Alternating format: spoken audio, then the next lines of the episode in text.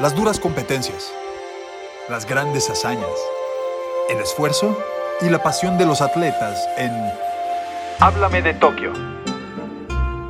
Comenzamos. Bienvenidos a un episodio más de Háblame de Tokio, Tlatuani Carrera, Paulina García Robles. Cuando ya ha pasado semana y media de estos Juegos Olímpicos, tenemos que disfrutar de los últimos días que nos quedan, de las últimas desveladas, de las últimas desmañanadas. Pero Tlato, sin duda, estos juegos que nos han dejado bastantes historias que queremos recordar, unas de superación, de inspiración, de absolutamente todo. Así que, ¿a ti cuál ha sido alguna de las historias que más te ha llamado la atención en esta justa veraniega? Hola, Pau. Mira, lo pienso ahorita y, decimos, oye, qué bueno que hubo Juegos Olímpicos, ¿no? Porque de repente con esas amenazas de que no iba a haber, eh, mucho miedo en el mundo, gente diciendo mejor que se cancelen, y ya cuando los ves, te inspiran por todas las historias que hay, por todas las historias que estamos viendo, por los grandes atletas, y me voy a ir primero por, por la primera semana, que es la natación, que siempre se roba como la primera parte de los juegos, ¿no?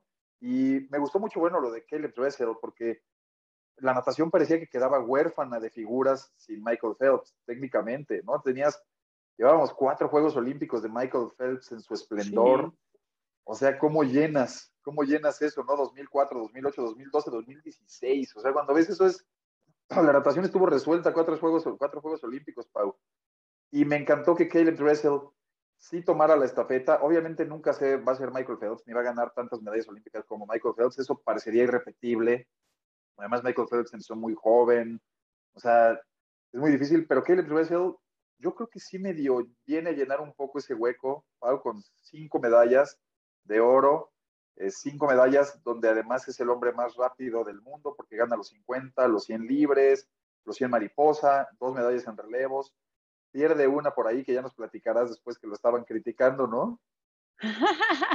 es que eh, se me hizo impactante el ver cómo en, en, en, los medios en Estados Unidos era el destacar el no logró el objetivo de las seis de oro. Sí, sí, sí, Se quedó en cinco, ¿no? ¿cómo? Y bien lo decías, una que se le fue y fue precisamente ni siquiera en individual, fue en equipos, entonces no es que haya dependido al 100% de él, pero también eh, eh, esto de Caleb Dressel, que aparte se ve que, obviamente no lo conozco, ¿verdad? Pero como buena persona, como esta, esta como ganas y este amor que le tiene a su deporte, incluso me parece que fue después de la final de 100 metros, en la que se pone a llorar, lo están entrevistando y decía, es que fue un año súper difícil para mí, aquí estamos, y después, mientras escuchaba el himno nacional, lo mismo, o sea, se le cortaba la voz, eh, se le notaba en los ojos esa emoción, y a un atleta que a pesar de que ya estaba pronosticado el que ganara sí, completamente. oro, aún así te das cuenta de cómo, cómo les llega ese sentimiento de haberlo logrado. Completamente, sí, increíble. Sabes, también me gustó mucho, y hay que decirlo, Emma McKeon, la australiana, siete medallas, Pau.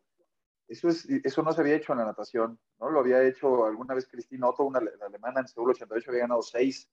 Así que bueno, las dos figuras que representaron el choque Estados Unidos, Australia, en la alberca, que, que, después de muchos años fue parejo por primera vez, ¿no? Ya sin Michael Phelps. Sí. Quedaron 11 medallas de oro contra 9 medallas de oro.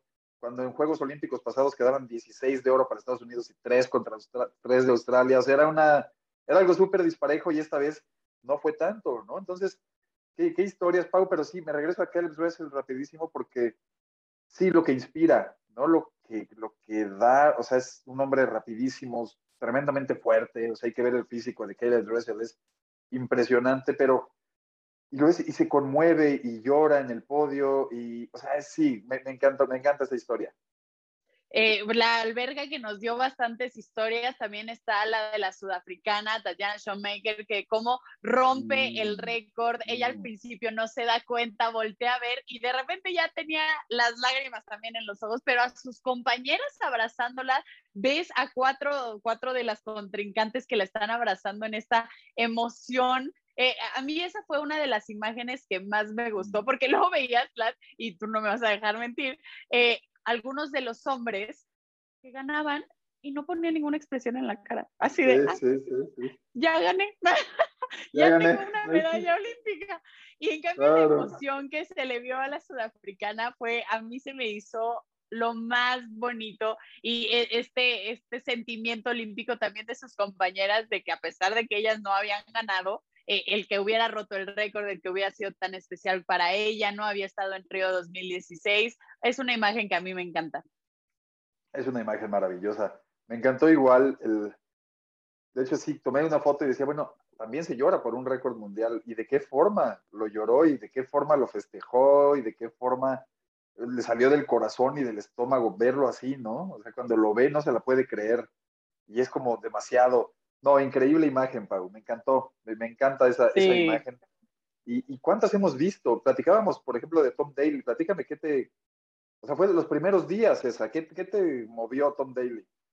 Esa es mi favorita hasta el momento. Definitivamente ya platicamos este dominio que tiene China en los clavados, tanto sincronizados como individuales, pero de repente llegó Gran Bretaña, un Tom Daly que sí había tenido mucha presión desde Londres 2012, porque a pesar de ser muy jovencito, pues empezó desde muy chico, a ganar la medalla de oro eh, de una forma espectacular vuelvo con lo mismo, esa imagen de cómo le salían las lágrimas mientras estaba con la medalla. Y después, no solo eso, que Tom Daly fue captado y ha estado robando todas las redes sociales por su nuevo, bueno, no, no, no es nuevo, pero por su hobby favorito que es tejer.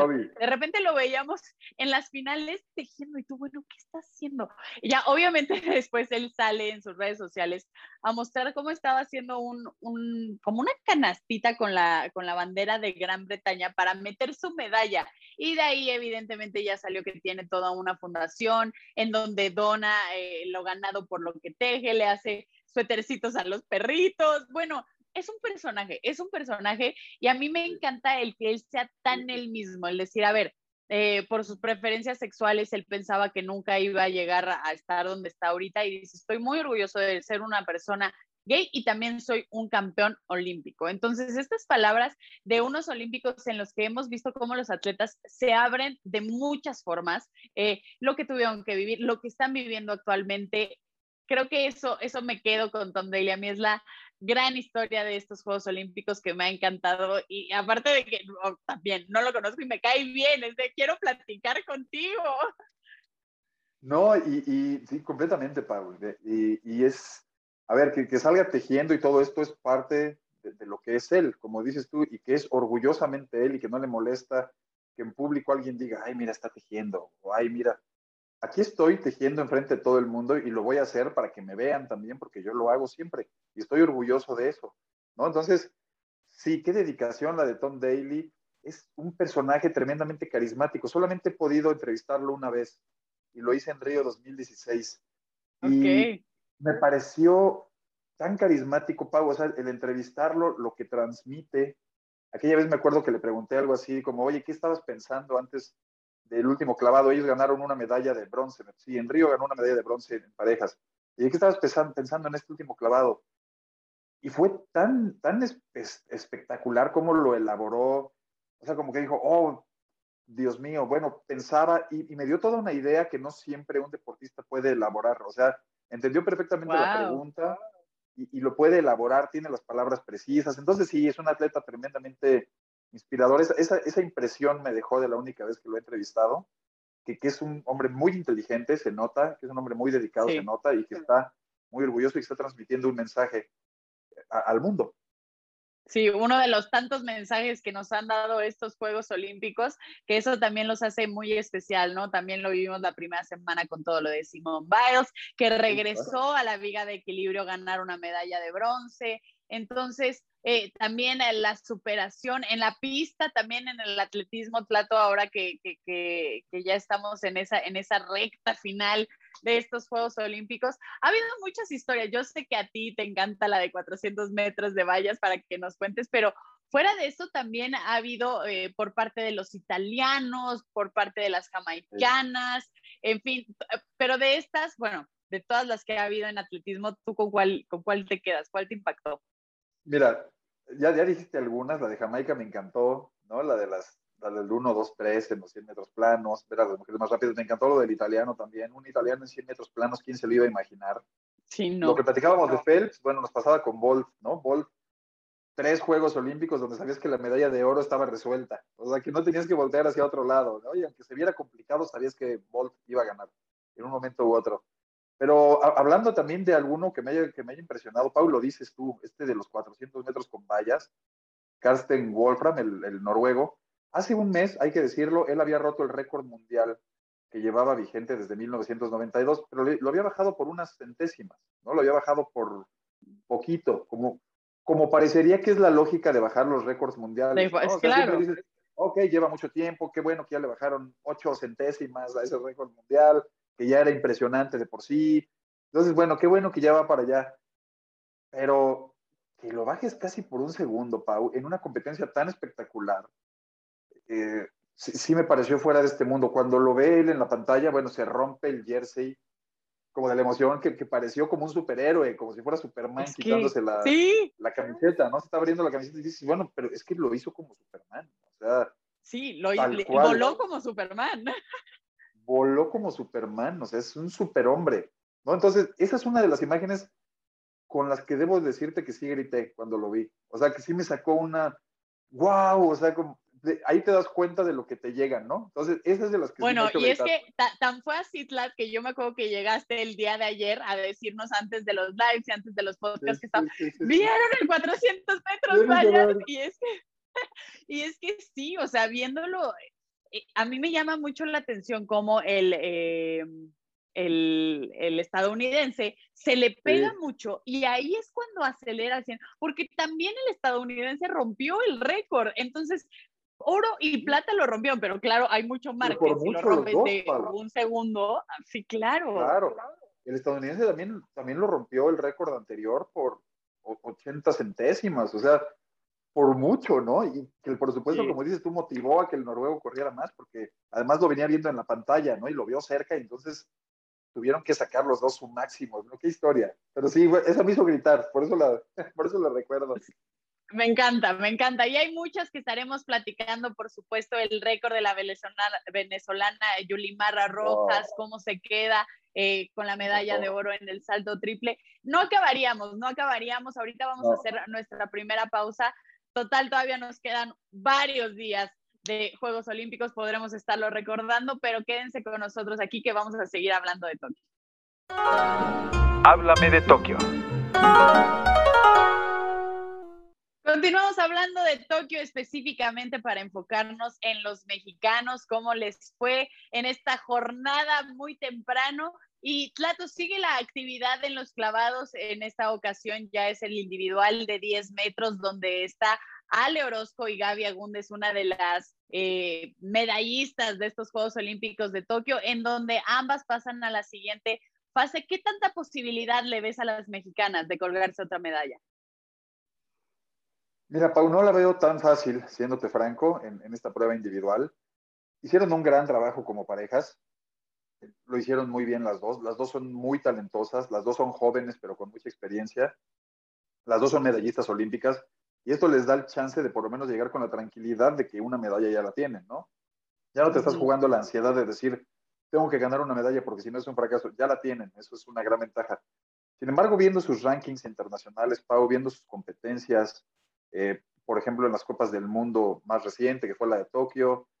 Eh, bueno, Ali Orozco ni siquiera compitió individualmente en esa Copa del Mundo. Y Gaby Agúndez quedó esa vez en séptimo lugar, tomando el tema de que no estaban las dos chinas, ¿no? Que ya sabemos lo que significa de entrada. O sea, hay dos chinas, es, hay dos medallas para China, casi siempre. Entonces, no estaban las dos chinas y Gaby Agúndez fue séptimo lugar. Y, te digo, Ale Orozco no estaba en el Mundial de Guangzhou en 2019, que sería también de las últimas referencias antes de que todo se detuviera. Tampoco les fue tan bien. Gaby Agúndez fue el lugar 32. Ale Orozco terminó por no pasar ni siquiera a la final, quedó en el lugar 13 aquella vez. Entonces, tendrían que mejorar mucho en todo este tema de, de lo que han hecho individualmente como para que hubiera una medalla. No las descartemos. No quiero ser yo quien descarte una posibilidad de medalla y unas mexicanas que, que por supuesto están en un gran nivel y que están motivadísimas y todo. Si lo veo fríamente desde fuera, no lo creo, pero, pero ojalá que sea. Claro, ahorita pasaron entonces a la semifinal y en caso de pasar a la final, se estaría llevando a cabo hoy a la una de la mañana, entonces, este, pues estar pendiente de la actividad de las mexicanas. Otra que también pasó a la siguiente ronda es precisamente Daniela Gaxiola, que en ciclismo de pista quedó en segundo lugar. Entonces, esto en la modalidad de Keirin, que México tenía dos representantes, solo es Daniela la que pasa a la siguiente instancia. Este deporte que es súper llamativo, súper eh, diferente y qué padre estar viendo a mexicanas que se están metiendo, bueno, eh, pues en las instancias finales. Qué espectacular es, Pau, es que sí. que tienen trajes como espaciales, ¿no? Desde que ves los cascos ya te llama la atención, desde que ves los colores, la sincronización de los ciclistas. Tienes razón, es un, es un deporte súper diferente y súper espectacular. Y, sí, ver a las mexicanas, y tristemente no estamos viendo a las mejores mexicanas. Ese, ese es un tema que tenemos, porque tenemos mexicanas eh, muy, muy destacadas. ¿no? Ya hemos hablado mucho del caso, del caso Jessica Salazar, que bueno, es considerada entre las mejores arrancadoras del mundo. O sea, es la mujer tal vez más rápida del mundo, entre las mejores dos. No tuvimos la oportunidad de verla. Y tampoco tuvimos la oportunidad de ver a Yareli Salazar, que la mandaron a la, pista, a la, ruta, perdón, hacer una ruta que ella no tenía la experiencia de hacer, ni que es su prueba, que tuvo que abandonar, y no verla en el Omnium, que es su gran prueba, su gran evento, donde ha destacado mundialmente. Bueno, son de las historias que, cuesta trabajo incluso recordar, ¿no? Y que, y que cuesta trabajo entender, si tienes una de las mejores, ¿por qué no estaría representando a, tu país. Ya sabemos todo el tema que pasó con Jessica. Eh, le ofrecieron también estar en otra prueba. Ella ya decidió no ir porque es como si le pusieras en otra cosa completamente diferente. Dice, al final no es lo que yo estoy ni, ni, en lo que soy buena, ni lo que practico, ni nada, ¿no? Entonces, pues bueno, sí, son de esas historias que ya hemos platicado de cómo, cómo deberían cambiar estas federaciones de la delegación mexicana esperando que vean estos resultados, no que sean malos, pero que se esperaban un poco más eh, para que empiecen a ver estos cambios. Sí, completamente, completamente, pero sí, es que es inentendible, ¿no? Como un federativo que lucha, se supone que lucha entre comillas por su deporte, y lo pongo entre comillas porque en México no pasa, puedes dejar fuera a tu mejor representante. O sea, no, no hay forma de que me quepa en la cabeza que no sepas que si ganas ella, te beneficias tú también. Claro, claro. En consecuencia, y que tu federación va a tener más presupuesto, más apoyo, va a ser visible. Pero bueno, no entendemos lo que pasa en la cabeza ahí, Pablo, y, no tenemos gente que, que sirva a los atletas. Eh, hablando un poco también de otras mexicanas que ya se despiden, pero que también hacen historia, es lo de Jane Valencia que debutó en la lucha en estos Juegos Olímpicos de Tokio. Le tocó una contrincante sumamente difícil, la rusa, que es precisamente, si no mal recuerdo, medalla de plata en Río 2016. Jane empieza ganando el combate 2 a 0, después acaba terminando 5 a 2, pero, pero ¿cómo Jane demuestra ser una guerrera en todos los sentidos? Completamente. Qué, bien se vio Jane Valencia. Como lo dices bien, ya hizo historia. Es la primera mexicana que nos representa en el área de lucha, lo cual es maravilloso. Siempre lo hemos platicado, Pau, tener nuevas disciplinas, tener nuevas, nuevos deportes, mujeres y hombres que inspiren a los niños. Eh, me encantó lo de Jane Valencia, me encantó el, el, espíritu guerrero que tiene y además tiene un espíritu guerrero en muchas otras partes de la vida, ¿no? Pau tiene una vida muy interesante, Jane. Sí, es médica cirujana, seguía estudiando, tiene una hija, eh, realmente ha sobrepasado muchas cosas, eh, pues, bueno, por supuesto todo lo de la pandemia, el COVID, eh, y ella fue, bueno, hizo historia desde que consiguió su boleto y ahora el habernos representado y haberlo hecho de una garra, con una garra tan notoria. También veía mucho en redes sociales como gente especializada en ese deporte decía que se le había calificado mal a la mexicana, que realmente en algún momento hasta había sido superior a la rusa. Jane ya no sabe si va a volver a un, o no sabemos si, vamos, si la volveremos a ver en otros Juegos Olímpicos, pero, pero la recordaremos con una gran actuación. Sí, sin duda, sin duda. Jane eh, aprendió a luchar porque era la menor de tres hermanos, ¿no? Entonces dijo, yo desde niña, hermanos hombres, entonces dijo, yo desde niña tenía que entrarle con mis hermanos y ahí tuve que, imagínate las llaves que les hacía para quitarle los juguetes o algo. o las llaves que se tenía que quitar ella, porque bueno, ya conocemos todas las Que ya no creo que se quieran meter con ella, ¿eh? No, yo creo que no le vuelven a quitar un vaso de agua de al lado de la mesa jamás, ¿no? Nunca le vuelven a quitar ni un vaso de agua. Sí, no, yo no, yo no lo haría, por supuesto. No, no, qué buena, qué buena, qué buena. Oye, Plato, y, y, de estas eh, atletas, estamos repasando un poco de todos los mexicanos que tuvieron, los mexicanos que tuvieron actividad en esta madrugada, y a mí la historia, por supuesto, que me encanta, eh, y por una de las que traigo las ojeras el día de hoy, es precisamente la de natación artístico con nuestra pareja oh, Nuria Diosdado y Joana Jiménez. Quedan en la posición número 12, llegaron a la final. Eh, lo hicieron a mí, me encanta, lo hicieron espectacular. Eh, Nuria, que bueno, sin hacerlo todavía oficial, nos ha dado a entender un poco que ya podrían ser sus últimos Juegos Olímpicos, ya está pensando en, una vida pues mucho más personal, se va a casar, pero, pero el verlas disfrutando tanto en la alberca, con esta alegría que caracteriza a Nuria, la energía también que tiene Joana, que ella sin duda eh, va a seguir en el equipo, creo que fue muy especial despedirse de esta forma de unos Juegos Olímpicos.